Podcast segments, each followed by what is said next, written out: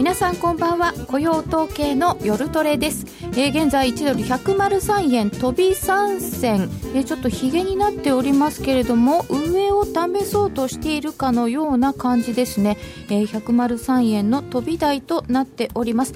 雇用統計発表の夜の夜トレです。もう出て待って言っちゃった。103円の12銭ですね。で出てますよねこれね。もう出てますね、はいなぜ手元で見られないのだ？えー、為替の方は現在103円の16万1000 16万1000 4.9%四点九パーセント。えー、すごく。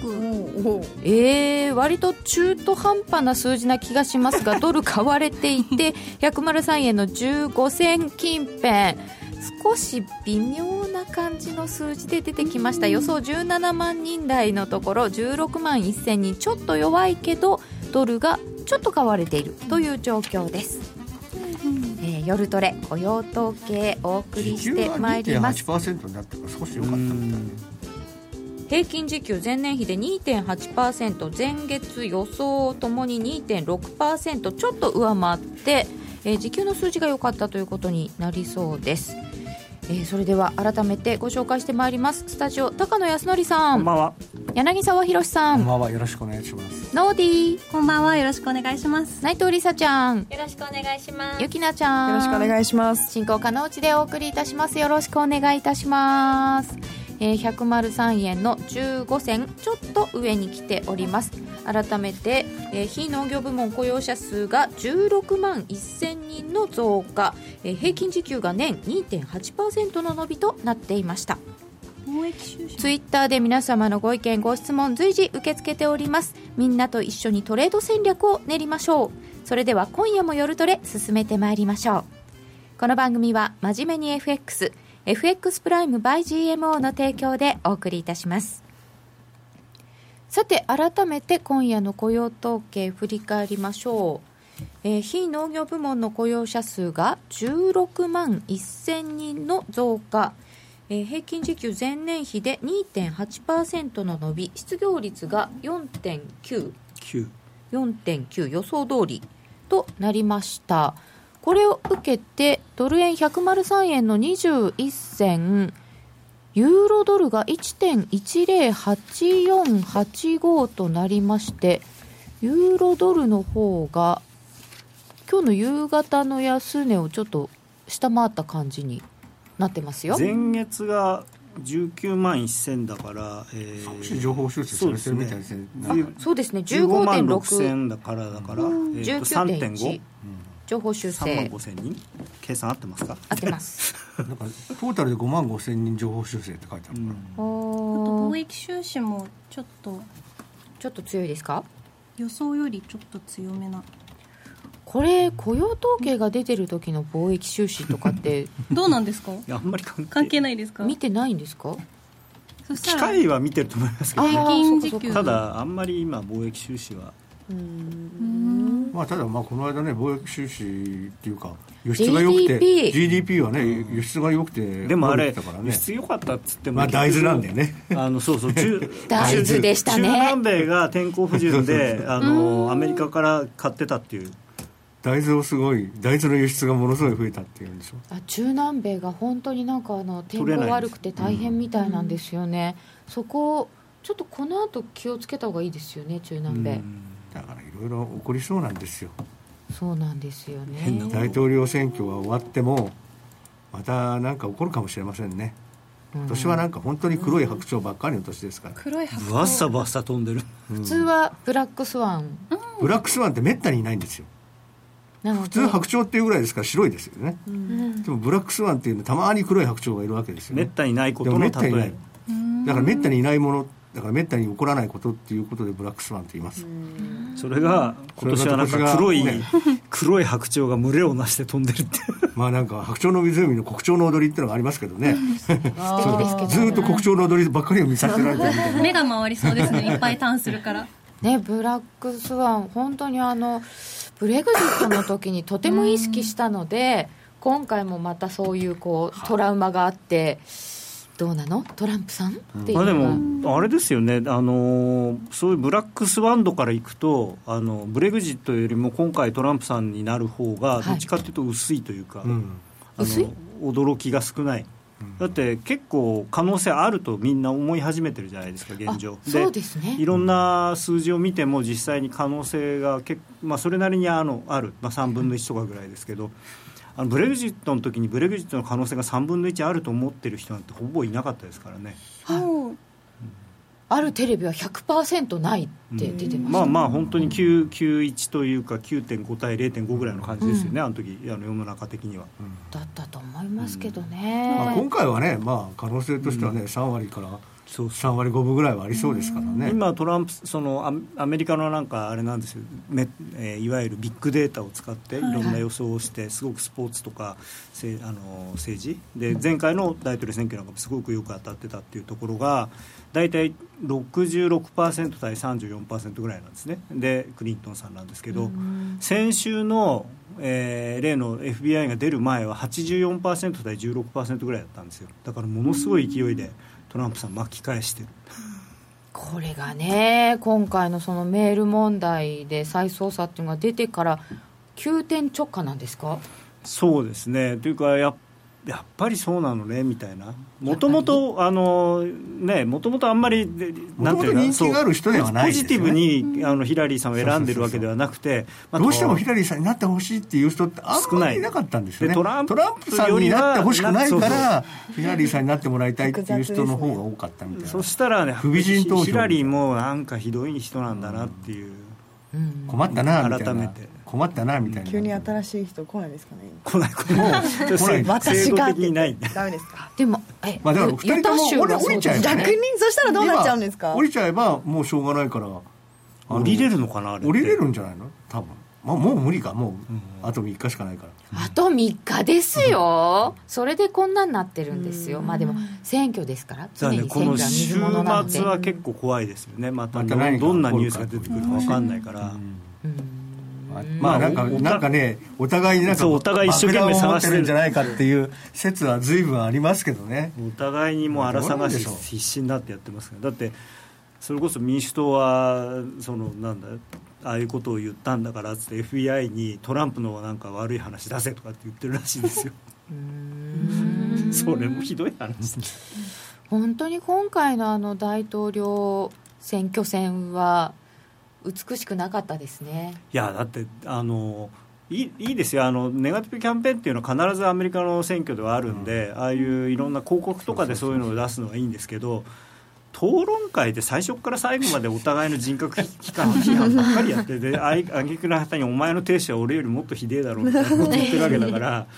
亭主までね。まあまあでも亭主は史上最悪史上最低の大統領だと思いますよ。そういう面ではね、うん、まあでもね亭主が悪いからその人が悪いわけじゃないけどね。まあそうなんだけど、うん、本当ですよね。なんかあのもうちょっと政策論をねちゃんとやってほしかった、お互いになんか全然自分の方がいい自分の方がいいって言ってるだけでどういいのかなぜいいのかっていう話が全然なくて、まあ、時間ないですからね。であのね2人であのオンラインセミナーをこの間水曜日やったんですけども、なんか要はその2人が出してる政策とかいうのこうやって比べてみたら、はい結構似てるんですよね。似てる似てる。あのね結局トランプさんももともと民主党だから あの結構民主党っぽいんですよ。で逆にヒラリーさんは今度ほらサンダースと争ってサンダース取り込むためにすごくあの共和党っぽいっていうか、そういう政策を盛り込んでるんでだからにあんまり変わらないんですね。だから、うん、両方とも大きい政府っぽいんですよね。そう。ですね。で財政はどんどん拡大しましょうみたいな、ね、唯一違うのはその超富裕層に対しての減税なのか増税なのかっていうところが違う。うんヒラリーの長所トランプではない。うわ。そうそうそう。いや本当そうだと思いますよ。そ日本はどっちでも大変さ。ブレグジットは世論調査は五分五分だったのでマーケット関係者が歪んでいただけ、ああそういうとこありますよね。選挙戦も接戦だからどちらもとどちらも当選しても前途多難なのは確実。この後ね議会選挙がどうなるんでしょうか、ね、っていうの、ね、むしろそっちの方がね、うん。まあ、その辺の話をじゃあしていきましょう、数字が中途半端で盛り上がらない。本当ですね。なんか何と言ったらいいかわからない感じでした。あでもそっか10分後まではねあちょっと、ええ。あとまだ1分ぐらいですか？あといもうあとちょうど10 3秒、はい2秒、これがね1秒。はい出ました。はい。103円16銭。はい。30分はえっ、と91とかなのかな。まあ一応上が102っ円のプラス91ですね。銭プラスですね。上。上。上。上上。ね。上上ありがとうございます盛り上がりに欠けるな。本当だね。なんかね。なんかね。でも雇用統計で十何銭ってちょっと寂しいね。うん。やっぱりね。まあしょうがない。やっぱり4年に一度のビッグイベント控えて、うん。しかもね本当に予断を許さないというか。そうですよね。これの間に雇用統計は4 5 0回ありますもんね。そうですああそうか。4年に一度の間にね、うんさてそれではまあこういう雇用統計だったんですけどその前の FOMC の復習あたりから伺った方がいいですかね?そうですね。はい、はい。そうなのよ。FOMC もあったのよ。まあ FMC も 11ね月。やんなきゃいいのになと思うんですけどね、あの大統領選挙の前後1か月とかは、ああそうですね。うん、特例でオバマ大統領が延期でやる。オバマ大統領のなんかあの支持率上がってるんですって。まああの2人に比べたらすごい立派な人に見えますよ。よく見えちゃうなんかね それもね どうなんだろう。さて FOMC ですがどうどうだったんですか、あの声明文の変更点をちょっとまとめてきました。ででまあ、景気認識に関しては家計支出が力強く伸びたと9月には書いてあったものが緩やかに増加というふうに弱めに変更されてしまいました。よね、まあ、要は小売売上高がちょっと弱かったということと GDP も消費が今一つだったということがまあ反映したかなとこれを見るとなんか12月は確信が持てないのかなと思わせておきながらインフレ率に関しては今年の初めからやや上昇という文言を追加してきたんですね。ええ。で短期的に低いままで推移すると見込まれるという部分をですね削除しちゃった。だからインフレに関してはちょっと強気になってる。強気になってますね。で利上げに関しては要は、えー利上げの根拠は引き続き強まったというので、まあ、前月は根拠は強まったなんで引き続きなんで、まあ、つ強まってるのが続いてるということなんで、まあまあ、やや強めの表変更。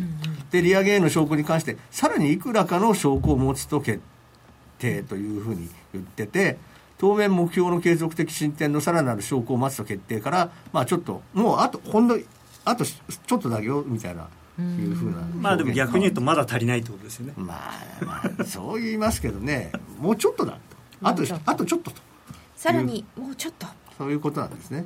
だからまあそういう意味では、まあ、よっぽど変なものが出ない限りは、まあ、12月やって順当という感じだと思います。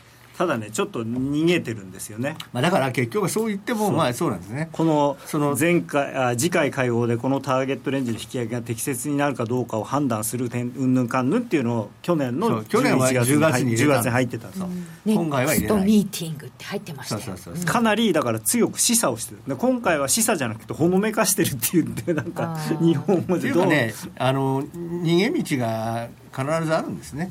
だからまあ相変わらず玉虫色の、ぶね玉虫色にかなり近い近い。まあ。いつもずっと玉虫色だったけども今回もやっぱり玉虫さらに色にピカピカ。近い。まあいやちょっとあの艶消ししたあ玉ちょっと虫艶消しした。それって弱ってるじゃん。FOMC としては、まあ、対話という意味ではそうなんだろうなと思いますけどどうとでも取れるような風にしておかないと、でも大体マーケットすでに12月利上げで相当程度織り込んでますよね。そうそうそう。だから織り込んでるからもうやらなくていいいいんだっていう人もいるし、それはよくわかんないですね。うーん。まあでも正直ね火曜日の展開次第ではどうなるかまあ、そう分かんないだからですよね、そっちが、そそれがあるみたいですよ。だから結局万,、まあ、万が一っていうと怒られるかもしれないけどトランプさんが大統領になったらやっぱり利上げどころじゃないんでそうそう。あ首だっのてつながるかどうかわからないっていう。利上げどころじゃないまあ、経済が一応混乱するという株価はどうなるかわかんないっていう。でしかもトランプさんだと何よりジャネットがどうされるか心配。まあでもあの一応解任権はないんであのまあやめざるを得ないような方向に。2018年の春,、ま春あの頭まではやるんです。そう。もしかしたらでもほらなんかプレッシャーかけてきて自分から辞めたくなるように。なんかその前にトランプさんがなって私辞めるわって言ってるっていう話を聞いたんですけどあー。可能性はあるかもね。うんでもどうなんですかねどうなんだろうねその辺はね。そねその可能性はありますね。もちろんやってらんないわっていう、まあ、それでそうすると利上げどころじゃないっていうことになっちゃうまあ、っていうかちょっと様子を見ないと、うん、っていうことですね。実際何がどういう経済政策を取ってくるのかっていうのはあただまあねそこでもそこでやっぱり議会がどうなるかっていうのはやっぱり絡んでくるんで、うん。大事でトランプさんはドル高になるような政策をあそこはまあ見方が分かれるのでちょっとここから大統領選挙の話をしましょうと。はお願いします。いうことで、はい。えーまあ、簡単にまとめたんですけど、まあ、とりあえず選挙人方式というやつで538人過半数は270人。とで実は50州のうちの40州はか4回過去4回同じ党が勝ってるんですねで民主党242共和党180っていうのがこれはもう、まあ、まずね。まず間違いないと。基礎票まあ、民主党が強いところとか決まっちゃってるってもう決まってことですかる。ももともとあの誰が候補になってもそうそうそう民主党が勝つだからそうすると270に対して242すでにもう民主党は取ってるんで逆に共和党が大統領になるってすごいことなんだなっていうことなんですよ。あそうですね、だからあの接戦州スイングステートっていうんですけど民主党は勝とうと思ったらあのいくつか2つ3つ取れれば大体勝てるんですよね。ところがトランプさんはほとんど取らないと勝てない。で相当あのもともとハンデのハンデ戦があるなんですよ。大統領選挙アメリカってそうなんですね。そうなんです。やっぱり民主党の方が強いんですよね。でただこの面白いのが2つ一番注目州。オハイオ州っていうのがあってここは選挙人18人なんですけど、はい。あの1960年だから、えっとブあの誰だっけケネディさんの時から、えーこのオハイオで勝った人が全部当選してるんです。あオハイオで勝てばもう大統領になれる。っていう、まあ、一応、ジンクスみたいなジンクスというか歴史的なものが。でフフロリダっていうのが、えーこれ選挙人29人でスイングステートの中で一番数が多いんですね。だから例えば、えーとフロリダ取ればもう270そうヒラリーさんは超えますよね。そうなんですよ。フロリダ取るだけでいいんですよ。なるほど。29人もいますもんね、ただね面白いのが、えーオハイオ州は今の予想はトランプさんなんです。それでフロリダ州はほぼイーブンなんですけどだから調査によってはトランプっていうところもあるんです。フロリダはだって結局あのゴア対ブッシュの時もそう。あのあの数え直せっていう話になったのはフロリダなんです。で500何秒差でしたっけあの時そうそうそう。だから今回だってフロリダは分かんない。ですよだからこれまたそ多分負けた方は必ず訴訟になる。またどうせね数え直せとかねいろいろ言い出す。時間かかりましたよねあの時ね。あれも最高裁の判決が出出て結局決まったわけですからね、どれぐらいかかったんですか？え1週間ぐらいかかったいやいやもっともうちょっと。1か月ぐらいかかります12月になってん判決が出た、えじゃあ大統領決まるのにそんなまあまあでも就任式ほら4月だから1月20日なんで、それまでも日本って即日投開票で、なんか開票もしてないみたいな時に NHK でボンとか出るじゃないですか、あれを考えるとでもねあれそれは出ます出ます。これもそうなんです、一応出る。はい。あの出口調調査でバーンと出るんだけどでも NHK でもそうだけれども、本当に接戦のところって最後まで出さないじゃないですか、当確を、あれと同じことがだからフロリダとかオハイオだと思ってくださいだから他のニューヨークとかカリフォルニアとかっていうのはもう終わった瞬間に民主党パーンってなるんですであのあの CNN を見見てると、はい。あの取ったところの州のい色をねつけるんです。青い色がついたら民主党赤い色がついたら共和党なの。でだからもう終わった瞬間にニューヨークとかはすぐパーンって青くなっちゃ CNN 見てればいいですか、うはい。ああなるほど過去のデータなんて当てにならないような気がする今回の選挙。あそういうのありますよね。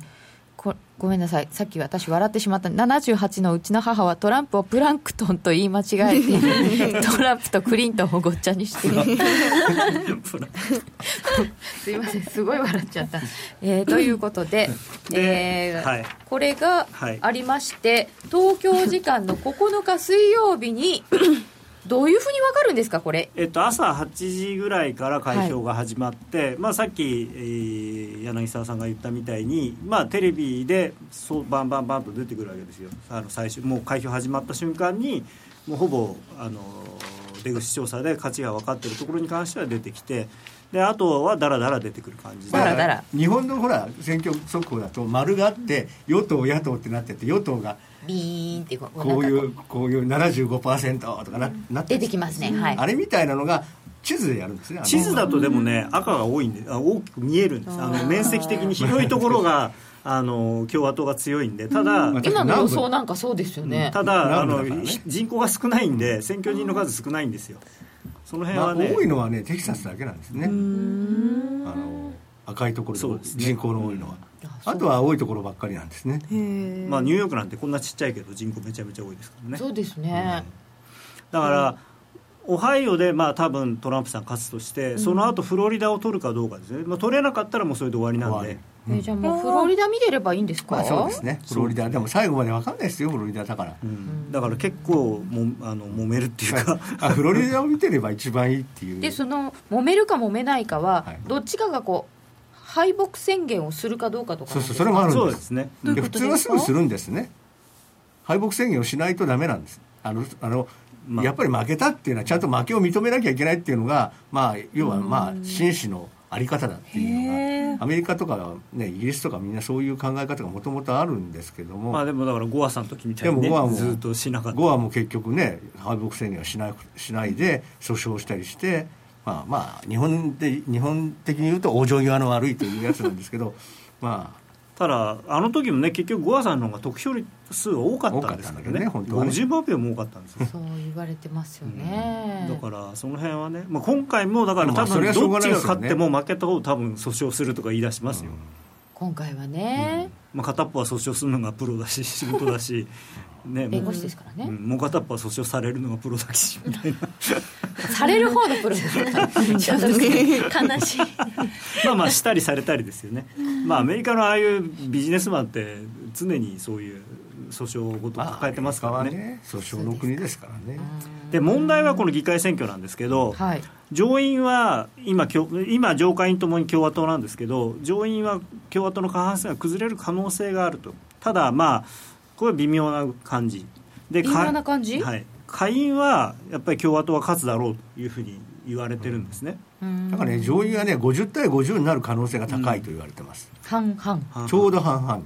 だからそこで大統領がクリントンになるとなれば副大統領が議長なんで上院の、そうすると上院の議長のあの意見で決まるんで、まあ、民主党の意見にが通ると。まあ、民主党から造反がなけいうればことですね、まあ、造反がなければですけどね。ただね、あのーまあ、これ衆議院と参議院みたいな感じなのでやっぱり下院が圧倒的に強いんですよ、権限としては、はいなので下院予算とかはね下院ね。下院が共和党があ維持するというふうになれば、クリントン大統領に、えー下院共和党というふうになっちゃうといろんなことが、まあ、今まあのオバマさんと同じでだから予算とかがすごく難航していちいちまただからねあの債務上限がどうのとかって話が毎毎年。ねじれ国会で。そうです。あれだってまた3月にその債務上限の問題出てくるんじゃないですか、でそれがもしトランプさんになれば割と簡単なんですよ。まあなんだかんだ言って共和党ですから。でも共和党の内部分裂ってずいぶん言われてたじゃああの一ないですか。瞬にしてなくなると思います。もしトランプさん勝てば。それは勝てば官軍ですよやっまあぱり、現金なものでございますね。だから最近急に共和党のいわゆる保守主流派の人もなんかこう言葉が変わってきてるみたいですよ。あ本当もしかしたら勝つんじゃないかっていうんで、えー本当に勝った時に自分がほら冷遇されても困るじゃないですか。じゃあトランプさんになった方がいろんな政策はゴンゴン進むわけですか？そうですね。だからそれがいいその結果としていいことになるかどうかは別にしてあのいろいろ法律はできる。えーでもトランプさんの思うままになっちゃうってことですか？あそれはない。です。やっぱり議会議会の方が強いです。アメリカの大統領ってすごく派手だしリーダーシップがあるように見えるんですけどやっぱ法律作ったりとかっていうのは議会なんでやっぱり議会は非常に強いんですよ。アメリカは本当にね三権分立で、もう国 国会っていうかその議会の力がやっぱり一番強いんですね、でやっぱり本当に大統領府っていうのは、あ本当に行政執行者みたいな。だからまあ会社でいう CEO と COO の違いみたいな感じですか？ちゃんと議会のバックアップがないと何もできない。じゃああの暴言吐きまくりみたいなのはもし大統領になった場合はそんなに心配してまあないです暴言は言うと思います。すると思います。まあ暴言はいいでしょ？下手するとね。もうフィリピンからもう米米軍が引き上げてやるとか言うかもしれないですけどね。外交がねちょっと心配ですよね、まあ。でもまあ議会がこのようになればということなので、えー大統領だけではなくて議会選挙の方も注目はしなければいけない、はい。ということですねそれでちょっと面白いのが私はまた名前を付けたんですけど、はい。勝手に、ヒラリー・クリントンが大統領になると、はい。女性初の大統領、でイエレンさん女性初の FRB 議長。で多分ブレーナードさんが、えー、と財務長官になるんで、女性初の財務長官。で決めちゃってるんだよもう完全に。らハト派三姉妹。ハト破産姉妹の誕誕生ということでですね ああ家族になっちゃいましたもうドル売りになることを望んでいる高野氏としては。すごい嬉しそうにこのだからいやいやだから最初ねもちろんそのいわゆるなんていうんですかあのリスク回避の交代、まああの、クリントンさんならまあまともだろうっていうんであの株も上がるだろうし一回ドル買われると思うんですよ。ただ中長期的に見るとハト派三姉妹が牛耳るアメリカだから僕はドル上がらないと思うんですよね来年の利上げももすごく緩やかになるとまあか？1回か2回とかね。うん。まああとはそのドルがちょっと上がるとハト派三姉妹が誕生したらね もしかしたら本当に来年はもうまたよくて1回って話になるかもしれないでブレーナードさん文句ばっかり言いますからねまたねドルが上がってるのけしからんと。うん。この場合はじゃあドル安へ。の可能性っていうかまああの為が高いんだ替報告書とか厳しくなっちゃいますよね。あのこもしも彼女が本当に財務長官になったらね。相当言いそうですよなんか。あの開業する国は悪だとかね。うん。そうそう。あのまあドル売りの介入をする人は悪じゃないんでしょうけどね、ハト派三姉妹と言いながら強硬なんですね。そうそうそうそうそう。そうか。えー、で逆にトランプさんだとはい。純粋に経済政策を今言ってる通りのことをするとすればですねうん。もともと共和党的な考え方のである大型減税これは個人もそれから法人に関しても大型減税ものすごい大型特に個人に関しては。うん。最高税率だって30何パーセントを15%にするっていうわけですからすごい。であとは本当はこれは民主党的考え方なんですけど大型財政支出。はいはい。なのでとりあえず、あのー後先考えないで今だけ見るとものすごく経済にとってはプラスの材料にはなるんですよね。うん。で財政支出ガンガンして減税してくれるわけで企業マインドも高まるし、うん。個人も個人消費も高まるし。でこれは基本的にはインフレ圧力がすごく高まる政策それであの大型財政支出なんてやるともともとお金がないんだから国債の発行を増額するしかないわけですよ、そうすると長期金利はまあ当然その分上がりますよね、そうですね、だからそしたら利上げもしやすくなる。そうすると結局っ ていうかし利上げせざるを得ない。ドルも高くなる。どちらかというと金利に連動すればね、えじゃあトランプさんの方がドル高なんですね？と僕は思ってるんです。ただ長いいくとねまあ長いっていうか中うん中期,、中期的には。ねでその後でもし財政規律がどうのとかそうそう。あの財政赤字がどうのとか言い出出すとドルが売られるかもしれないんですけどややこしくなる。ただそこでだからなんていうのかな。なんか日本化ってよく言われてたじゃないですかちょっと前日これも本化ですか、デフレ？いやデフレがみんながデフレ？そうみんながデフレで日本化 Japanization っていうんですか,、だから今度は財政赤字もそうなんです。 Ja panization する。だから日本と同じ GDP の200%を超えちゃうよみたいな話ですよね。そうですよね。こんな財政支出してただねあのトランプさんのあれのその第三者のだからトランプさんにどっちかという批判的なその税金の団体がしらこう調査っていうか計算をして10年間で、えっと、今140%ぐらいなのが100 170だか80%になるって言ってるの GDP 比債務残高。日本230%なんですよ、ん。だから、まあ、まだまだ甘いと。まだできるよただ、トランプさんはあの当初はもちろん減税をして歳入も減るし大型の財政支出するんだから、あの赤字は増えると。ただそんなお前らが言ってるほどは赤字は増えないと、あこれだけねいろんなことやれば企業がどんどんあの利益を上げてそうすれば税率は低くても税収はちゃんと上がるんだと。まあ、そういう考え方はありますよね、でも 35%15% で下げちゃうんでしょ、すごい法人税そう。でそれでさ儲かったからってさそれ要は企業のさ 増益率が35%を超えなきゃダメなんだよね。ただ、あの彼のや言ってるのが、税率は下げると、ただあの税の抜け道を減らすんだっていう、ちゃんとちゃんと収めてそれはね必要なんだ。だそれはね。ご自身が。いや そうそうそうでもね、言ってることはだから、至極まっとうな、はい。あの自分がやってることはね経済政策に関してそう。かかなりまっとうじゃないんだけどね。いやいや、でそれはでもだってほら抜け道法律の減らしちゃったら自分困るんじゃないんですか 法律の範囲内でやってるわけだからそれは逆アメリカ的な価値観でいうと、抜け道があるのにそこを通らないやつはただのなんていうのダメなやつ、うん。やっぱりその、まあね間抜けだって言ってます。あもう自分はもうだいぶ抜け道通ってきたから今塞いじゃってももう大丈夫だよってことですか、ね。まあまあまあ。それずるいよね。でもほら某ねインベストメントバンクの方なんていうのは、はい。グレーゾーンでどうやって勝負するかっていうのは彼らのやっぱり一番真骨頂なわけですよ、ね、まあね。企業が不正会計したらあの捕まったりないろいろするけど、ギリシャの債務は隠しても誰にも怒られないっていうのを見つけたわけだから、怒られてますけどね今ね。いや怒られても捕まんないいじゃないですか、ギリシャですからね。そう国だから。国の債務ごまかして。お前捕まえたっていうわけにも。そうだからそれを手伝った人も捕まんないじゃないですかそれはどうなんですかね手伝った人らしき人が ECB の総裁そうになったりそうそうそうそうねだからそこはすごいです。あれ私企業であれやったらもう完全にもう捕まってますからね。あのやった方も手伝った方も、ね本当ですよね、えーさてそうこうしているうちにドル円一手コインになりまして今102円の97銭 やっぱりね。なんだ103円割れちゃいましたよっていうことでございましたよ。何もやってないみたいになってるここれ結局だからどっち行きたいんですか？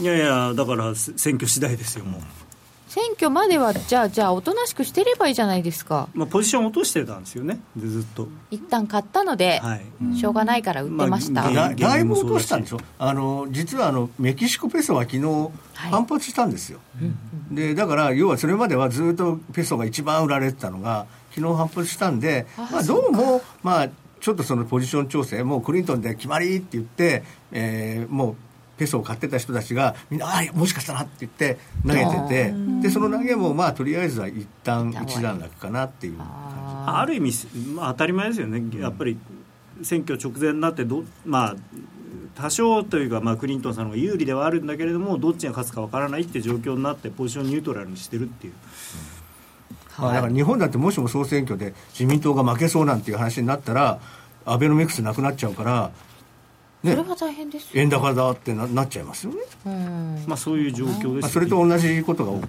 今起こりつつある。と。そういう場合はあとこれから火曜日水曜日までは私たちはおとなしくしてた方がいいんですか？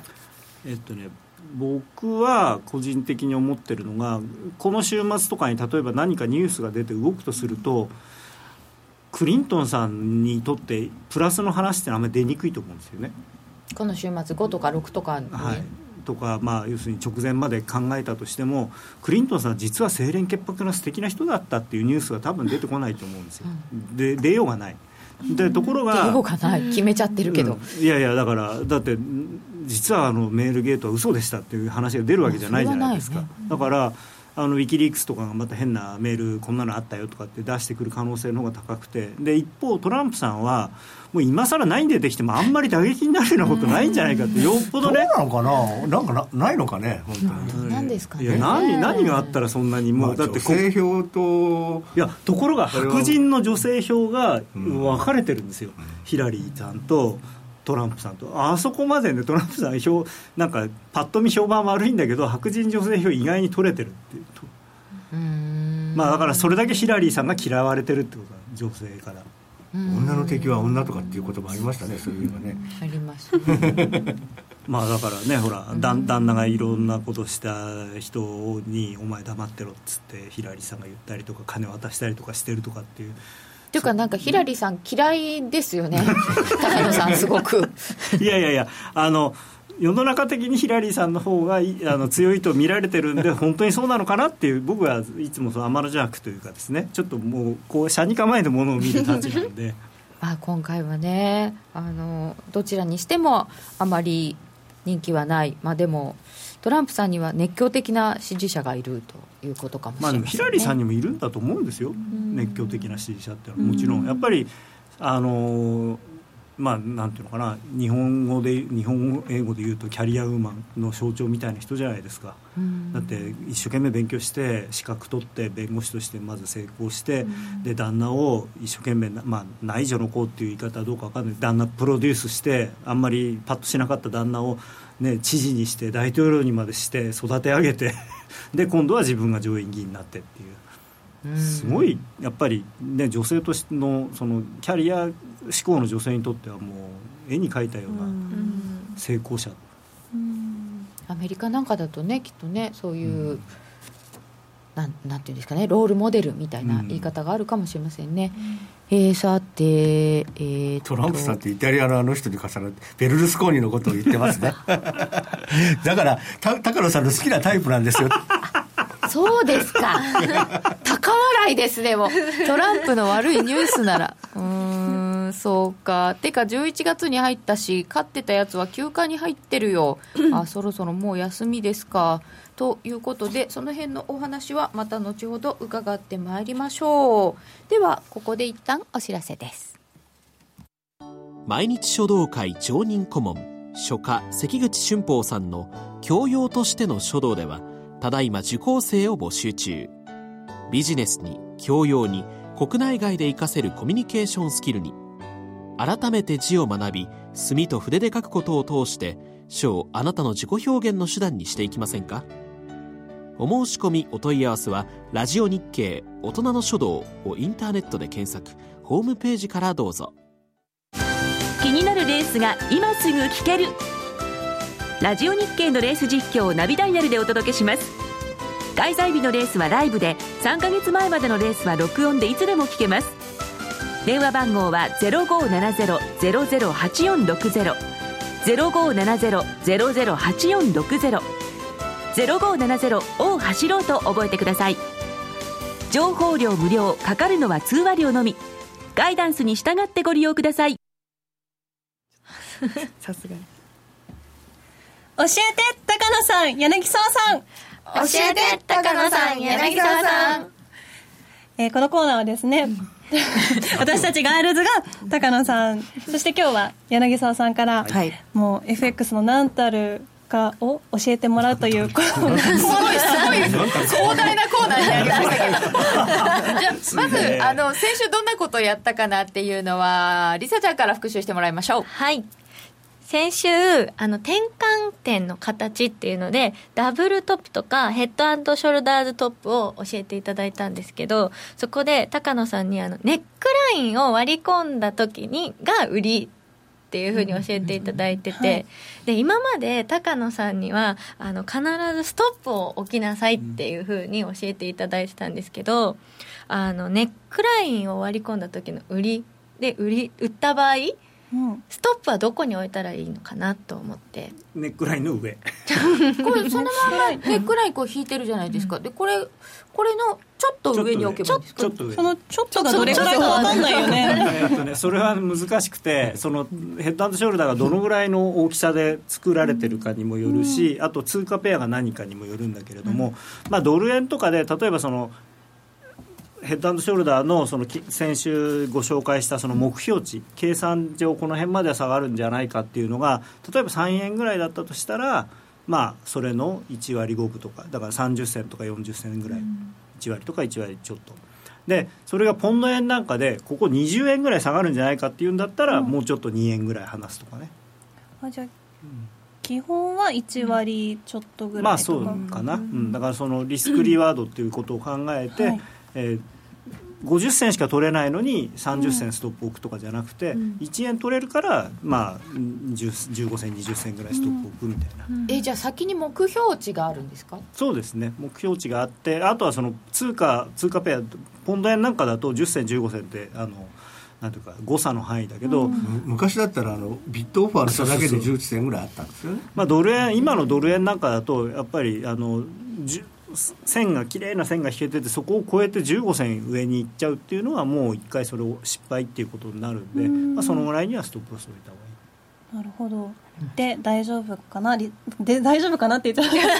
大丈夫でしょうか？はいありがとうございます。大丈夫 もう本当慣れないことするとさて高野さん、はい、今日は何を教えて今日ちょっとせっかくなんで、はい、あのいつもチャートの話ばかりなんで今日はまあ柳沢さんもいるということでまあ、ニュースとかねそういうのの見見方聞き方みたいな話をちょっとしようかなと思いまして、うん、これ今日資料がないんですが、はい、あのそれこそ今の大統領選挙の話なんかもが典型的なんだけれども、あのあまたさっきの FOMC の話なんかでも、はい、こう多分みんなはこう例えば FX の会社のサイトなんかで記事で、えー、昨日の FOMC はこういうことでしたというのを読むと思うんだけれどもそれを読んだ後にできれば例えばその FOMC の声明文なら声明文そのものを見る。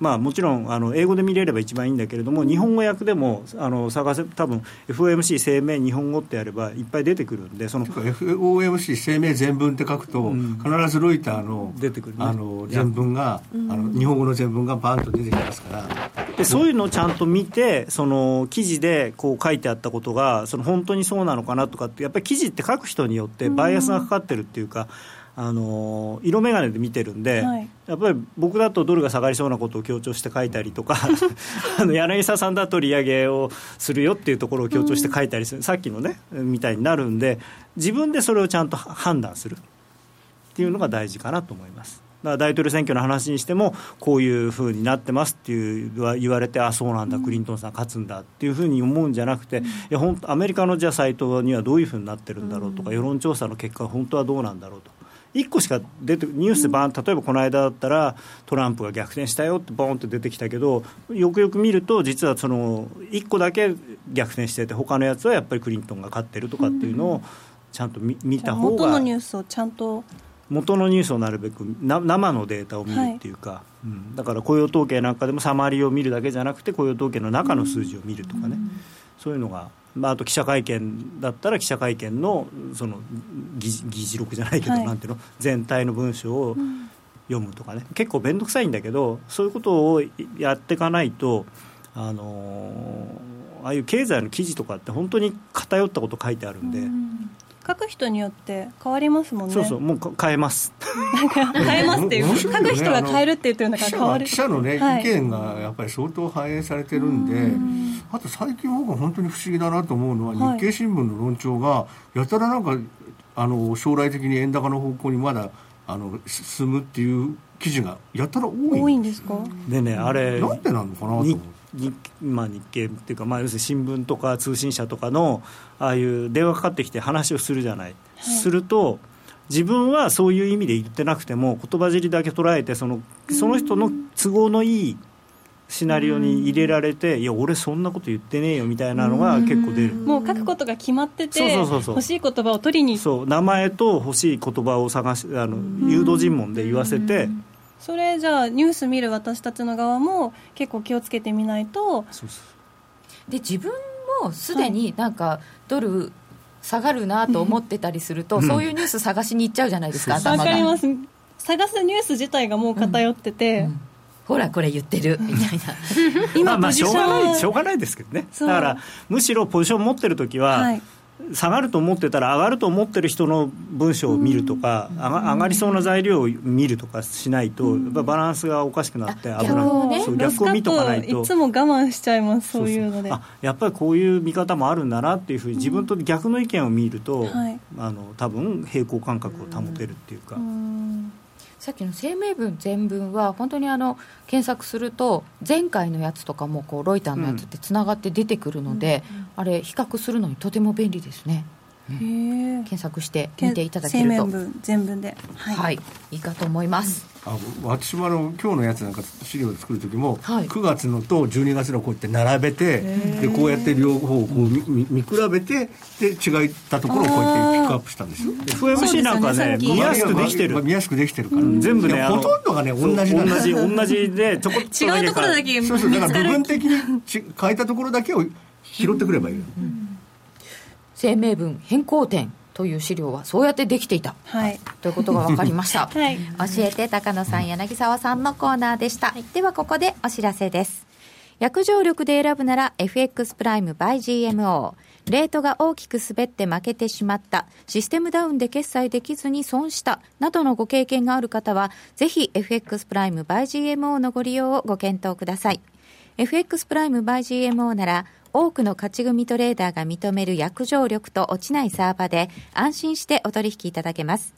現在ホームページでは勝ち組トレーダーへのインタビュー記事を公開中。億を稼ぐサラリーマンや3億円稼いだ20代トレーダーに自身のトレードの極意を語っていただいています。聞き手はウッチです。今すぐ真面目に FX で検索を。株式会社 FX プライムバイ GMO は関東財務局長金賞第259号の金融商品取引業者です。当社で取り扱う商品は価格の変動等により投資額以上の損失が発生することがあります。取引開始にあたっては契約締結前交付書面を熟読ご理解いただいた上でご自身の判断にてお願いいたします。詳しくは契約締結前交付書面等をお読みください。CD 金井さやかの90日で仕上げる TOEIC テストステップバイステップコーチング好評発売中。500分にも及ぶ音声ファイルとボリュームたっぷりの PDF ファイルを1枚に収納。しっかり確実にテストに向けた指導を受けることができます。お値段は税込5400円。送料が別途かかります。お申し込みお問い合わせはパソコンスマートフォンからラジオ日経ネットショップサウンロードまでどうぞ。全クラス in English 大好評実施中の全のワークショップに英語クラスが登場です。ただひたすらに座る。シンプルで美しく奥深い修行の体験。あなたも英語の指導で禅のマインドに触れてみませんか？お申し込みお問い合わせはラジオ日経英語で全入門をインターネットで検索。ホームページからどうぞ。夜トレ高野康則と柳沢博の今夜はどっち？今夜のことも聞きたいけれどもまず来週の話からいきましょうか。で来週ってもうあればっかりですよね。まあど真ん中にねこれ赤い字で米大統領選挙投開票という、うん、たまたま火曜日の最後なんでど真ん中になったんですけど、まあね実際に分かるのは水曜日ですからね、うん、水曜日の東京時間なんで。まあ、一応ねあの日本の国際収支とか、あの中国の数字とかもありますけども。ああとね来週はあれですよ。キーウィニュージーランド中銀は一応引き下げの予想ですから、あそうですか。引き下げの予想、ね、これね本当に大変なんですよ。これ時間が変な時間なんですよね。今あっち夏時間になったから多分東京だと5時半かなんかなんですよ。そうするとだからニューヨークの引け際で一番あの薄い薄い時間なんで下手するとそのあの FX 会社が締め切りを、うん、注文出せない時間。5時57分から6時の間はダメとかってあるじゃない、はいはい、そその時間に引っかかっちゃったりするんですよね。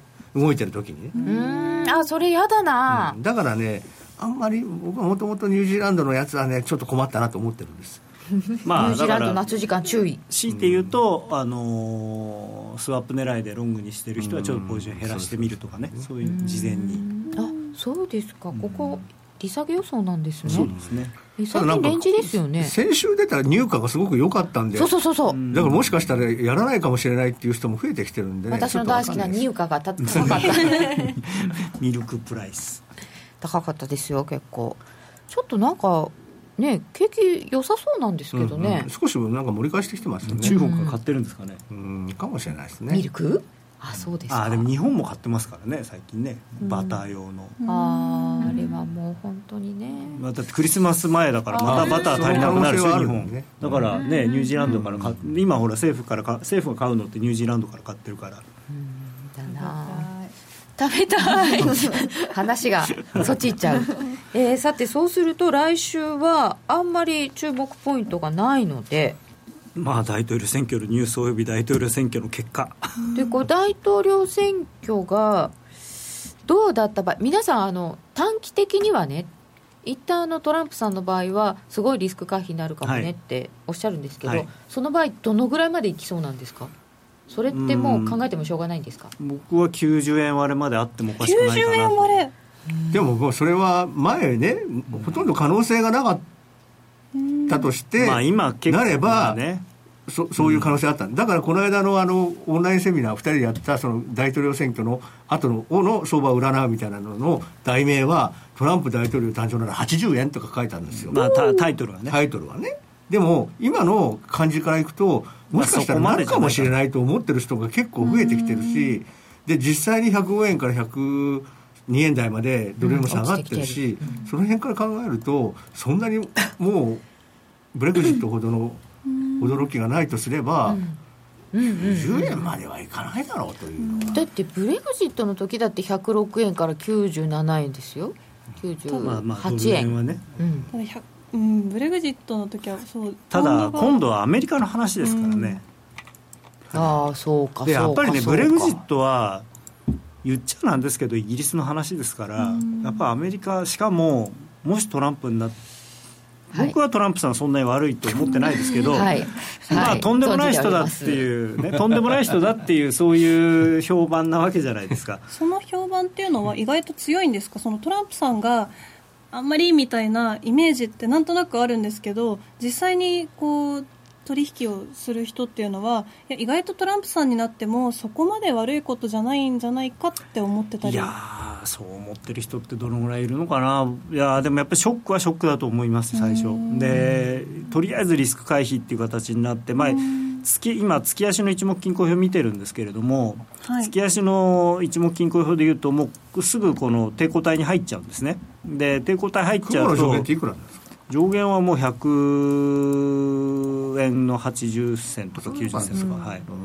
まあ、100円割れはもう、あのすすぐなんで。雲の加減は加減がね93円台とかなんです。だからまあそこで一回止まるかなっていう、だから雲の中に入ったところで介入があるかどうかですね。そう。まあ雲の中っていうか、まあ、とりあえずでもし多分ドーンと下がってる間はしないと思うんですよ、で一旦止まってからすると、ドーンと下がってると例のあの急激な円高は、なんたらかんたらって麻生さんが。言い訳できますよね、まあ、でも日本だけでやってもねドル安ですからね、まあ意味はない。あだからでもでもね多分ね一瞬まあバーッといくだろうけれども、はい。その後株が買われたりなんかすると、あの急速に戻りますよ、えー、株買われそうですか？うん。だって共和党が勝つんだもん。あそっか。基本的には。いやだからその日はねダメかもしれないけど次の日とかからもう株はもしも議議会で共和党が両方とも多数ってなったら株は上がりますよアメリカの。なんでですか？え共和党が。共和党っていうのは企業に優しい大企業に優しい。株はねそういうものだと。そうなってくると急急激にリスク回避じゃなくなっちゃうんでだからなんか変な動きが起こると思いますよ。だから何が何だか分かんなくなるかもしれない。さっきあのフロリダとあとどこでしたっけ、えっと、オハイオ。オハイオ。の結果だけ見てるとだいぶわかるって聞いて、なんかそういえば地名で言ったらブレグジットの時こうサンダーランドとか ひどいことあったなって思って。そうでした。覚えましたよね。ねえ。それどこ？みたいなね。今まで聞いたまあ、ことなかサンダーランドって結局ねあの日産の工場があるところだったんですよね大きいんですよね、日産の工場。雇用もすごい多いし。この間言ってましたよね、うん、この間ゴーンさんがね、うん。メイさんと会って。でもなんそれなのにブレグジットだったんですよね。なんででしょうね。というのは、だからその海外からの恩恵によくしてるわけじゃないですか。うん。だってに日産が投資をして要するにヨーロッパ向けの商品を作ってるところでそこで雇ってもらってる人が EU 出てくっていう決断をしたわけじゃないですか。まあそれはよくわかんない。不思議な話じゃないですか不思議だよそれって。まあそう考えてみると不思議なんだけど。そのお金とか合理性みたいなところだけじゃないとこで人間って動いてるんだねみたいな話まあまあをブレグジットのもち時ろんね。しましましたよね。うん。だからトランプかもしれないと思ってるんでしょ。いやトランプさんは金の話ですよ。やっぱりトランプになった方が多分経済は回る、まあ、ただその回った後がその財政赤字とかいうことに対してあの日本のように応用でいられなければ結構大変なことになるんでしょうけどね。じゃあトランプさんになったとすると一瞬すごく円高があるかもしれないけどその後は、えーただその後、ドル高になるのはもう結構時間かかります、もちろん、まずはあの大統領就任してもらって、それで議会とどういうやり取りをするかっていうのを見なきゃいけないんで、やっぱりまあ来年の半ばとかぐらいにならないと、本格的に上がり出すっていうのはないとで思う。もまあそんなに急いねで買い戻すでもまあ結果が出てくると要は誰を何だ何長官にするとかっていう話がこうちょろこちょこ出てくるようになるじゃないですか。まあ、財務長官はなんかもう、あのなんとかさそれでなんだっけ。決まってんですか？うもう決まったみたいで、今日もそういうのが出てますか、元ゴールドマンの現あのファンドオーナーの人。ウォール・ストリートは大嫌いなのにでも友達はいいんですよ。うん いやおかおかしくない？いやあのねだから要要はずずょ。いやでも彼の経済ブレーンってでもねちゃんとした人ちゃんとしたっていうかねあのみんな自分が経営者の人なんですよ。あのどっかに雇われてる人じゃなくて、まあ、もちろんねもっとどこどこっていうのはあるありますけど今は自分でビジネスをちゃんと回してる人一方でヒラリーさんになった場合は直後の反応は？は、まあ、リスクオンというか、まあ、ほっとして、まあ、ほっとして一回はちょっとまたドルを買い買い戻すっていうことなんでしょうけれども、でもそんなに上はない、大してね大して上なさそうですね、まあ、でも瞬間最大風速110円ぐらいまであってもいいんじゃないかなとそん思いなにありもますけどね。大してなくて110円ぐらいまでなんですね、うん。僕はだからトランプさんの場合は瞬間最大前は112円ぐらいまでいくかなと思ってたんですけどそうそう90円。ぐらいまであってもいいせいぜい108円かなと思ってきてなんかあんまり。108円110円。え。面白くないなと思ってるんですけど最近。なんか そうですね。